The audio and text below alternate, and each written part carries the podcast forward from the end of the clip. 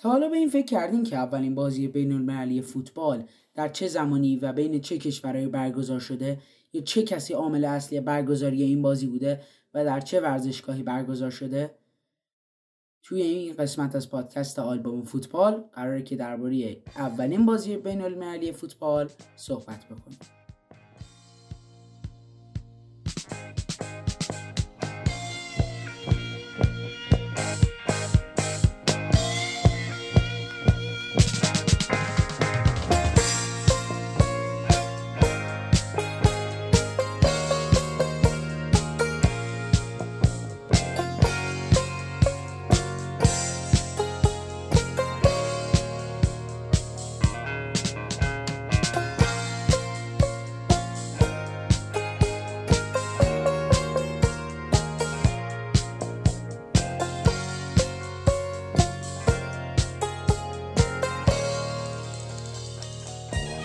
سلام.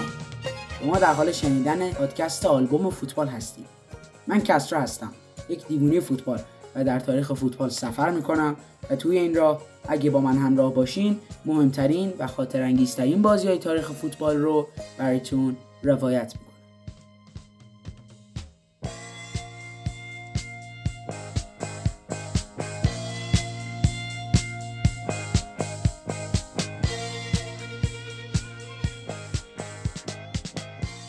سی نوامبر سال 1872 بود دیداری در بریتانیا بین تیم‌های ملی فوتبال اسکاتلند و انگلیس برگزار شد که سرآغازی بود بر دیدارهای ملی فوتبال در تاریخ که به طور رسمی توسط فیفا به عنوان اولین مسابقه بین المللی این ورزش به رسمیت شناخته شده. این مسابقه در همیلتون کرسنت زمین اختصاصی باشگاه کریکت غرب اسکاتلند در پارتی گلاسکو با حضور 4000 تماشاگر برگزار شد و با تساوی 0 0 تموم شد. نکته قابل توجه اینه که این دو تیم پنج بار قبل از این بازی برابر هم قرار گرفته بودند اما فیفا به دلایلی نامعلوم این پنج بازی رو رسمی اعلام نکرد. این بازی برخلاف بازی های قبل بدون گل تموم شد. در پنج بازی قبل سه بار انگلیس برنده شد و دو تای دیگه هم مساوی شده بودند. اولین بازی در مارس سال 1870 برگزار شد. یعنی تقریبا 150 سال پیش. دومی در نوامبر همون سال و سومی در فوریه سال بعد. و آخریش هم در سال 1872 تیم ملی انگلیس با پیراهن و شورت سفید و جوراب آبی و تیم ملی اسکاتلند با لباس آبی تیره، شورت سفید و جوراب راه راه سفید آبی وارد میدون شدند. از نکات مهم دیگه هم می‌تونیم به این اشاره کنیم که برای پرت کردن حواس انگلیسی ها اسکاتلندی دست به کار عجیبی زدن. اونها کلاه جادوگری پوشیده بودن. بله درست شنیدین. کلاه جادوگری که باعث تعجب شدید انگلیسی ها و تمام هواداران این تیم شده بود. اتفاق عجیب دیگه هم که افتاد این بود که هر دو تیم در پایان نیمه اول دروازه‌بانای خودشون رو تعویض کردن. برای تیم ملی انگلیس رابرت بارکر زمین بازی رو ترک کرد و به جای او ویلیام مینارد وارد زمین شد. و برای اسکاتلند هم به جای گاردنر رابرت اسمیت بود که اون هم وارد زمین شد. ولی هیچ کس هیچ وقت نفهمید که دلیل اصلی این کار چی بوده. از نکات مهم این بازی می‌تونیم به زمین ورزشگاه اشاره کنیم به این دلیل که اون زمین یک زمین فوتبال نبود. در واقع اون زمین زمین کریکت بود که در اون زمان به دلیل کمبود ورزشگاه فوتبال مجبور به استفاده از اون شدن. از موارد جالب دیگه هم این بود که بازیکنان دو تیم هم کریکت باز بودن. حالا که صحبت از زمین شد اصلا این زمین کجا بود؟ این ورزشگاه کریکت در شهر گلاسکو اسکاتلند در کرانه شمالی رودخانه کلاید واقع شده بود و پر شده بود از چهار هزار تماشاگر مشتاق و منتظر شروع بازی. هر دو تیم از ترکیب عجیبی استفاده می‌کردند به این صورت که تیم ملی انگلیس از ترکیب یک یک هشت و تیم ملی اسکاتلند از ترکیب دو دو شیش استفاده می‌کرد. باورتون میشه؟ یک دفاع یک هافبک و هشت مهاجم. در مقیاس امروزی خیلی عجیبه نه؟ بگذریم. در اون زمان سیستم آفساید کمی پیچیده بود. به این صورت بود که بعد سه نفر از مدافعان پشت بازیکن قرار می گرفتن تا آفساید اعلام بشه. برای همین سیستم تیم ملی انگلیس از همون اول یک تله آفساید بود. هر بار که مهاجمان توپ رو از خط بیرون مینداختن یک کرنر برای تیم مقابل گرفته می‌شد که یکی از قوانین شفیلد بود که در سال 1873 برداشته شد. خیلی از قوانین شفیل در این بازی اعمال شده بودند برای مثال یکی دیگهشون این بود که پرتاب توپ هم پس از بیرون رفتن به اولین تیمی که اون رو می‌گرفت داده می‌شد که این هم تو سال 1873 برداشته شده بود. حالا ببینیم مثلا قوانین شفیل چی بود؟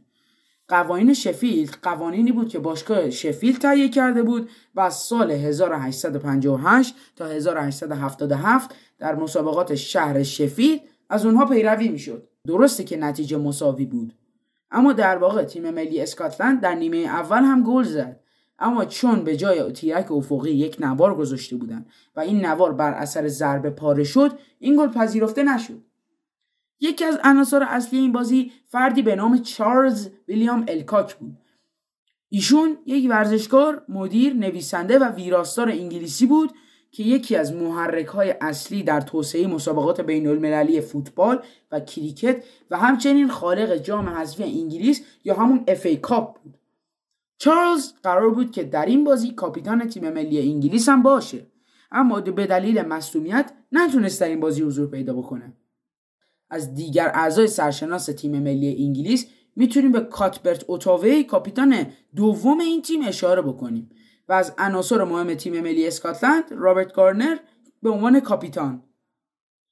و نکته مهم و جالبم اینه که تمام بازیکنان تیم ملی اسکاتلند در تیم کوینز پارک رنجرز توپ می‌زدن. اما بازیکنان انگلیس در نه باشگاه مختلف متشکل از تیم آکسفورد University اومده بودند که امروزه در لیگ دانشگاه های بریتانیا حضور داره.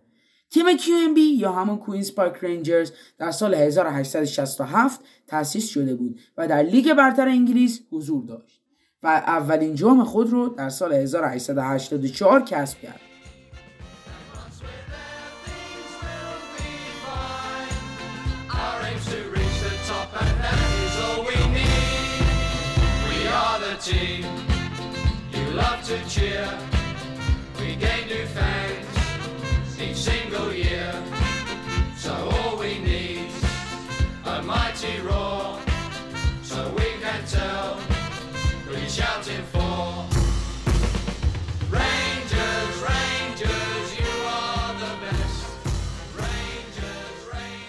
تیم ملی انگلیس توسط الکاک انتخاب شده بود و تیم ملی اسکاتلند توسط گاردنر. با وجود اینکه بازی هیچ گلی نداشت به دلیل تعداد زیاد مهاجمان هیجان انگیز بود و به گفته روزنامه آبردین جورنال بهترین بازی بود که تو اون زمان در اسکاتلند برگزار شده بود. هفته نامه فیلت هم نوشت با وجود بیگل بودن بازی صدای گوشخراش دست زدن هواداران و ادای احترام بازیکنان دو تیم به هم تا لحظه ای که آخرین بازیکن از دید چشم پنهان شد ادامه داشت. همچنین گفت که این بازی یک موفقیت بزرگ بود و از هر جهت عالی اجرا شد. و در اینجا به پایان داستان اولین بازی بین المللی فوتبال رسیدیم. از شما که من رو تا اینجا همراهی کردین تشکر می‌کنم. و تا اپیزود بعد خدا نگهدار.